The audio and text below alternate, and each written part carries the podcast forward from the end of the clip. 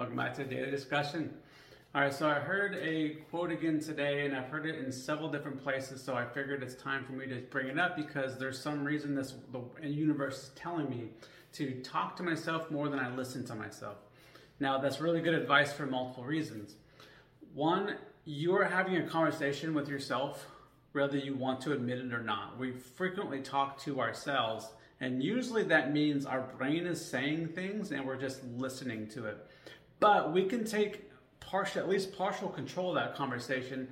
And as our brain tells us these negative thought patterns or these things that tells us to stop or don't do that or whatever the case is, we can start talking back and saying, no, I'm going to do this. I maybe I'm not good at this, but I'm not good yet. Things like that. You start adding to the conversation rather than letting those thoughts carry you without you having any piece or input into it.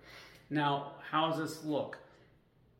Well, for me, yesterday, as I was talking about pushing through the sauna, that was me having that internal conversation and actually talking to myself and not listening to myself. Because if I listened to myself, what my brain was trying to tell me subconsciously was to get out. It's useless, it's pointless, you're hot anyway, and there's no reason to continue.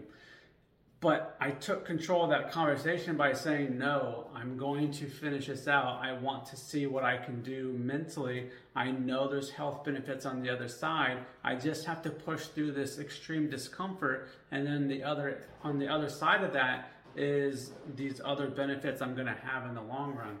So I took control of that conversation so that I can get through this uncomfortable uh, moment of life and that is me adding to that conversation rather than just listening. I'm actually talking. So hopefully that helps you too. And uh, I'll see you tomorrow.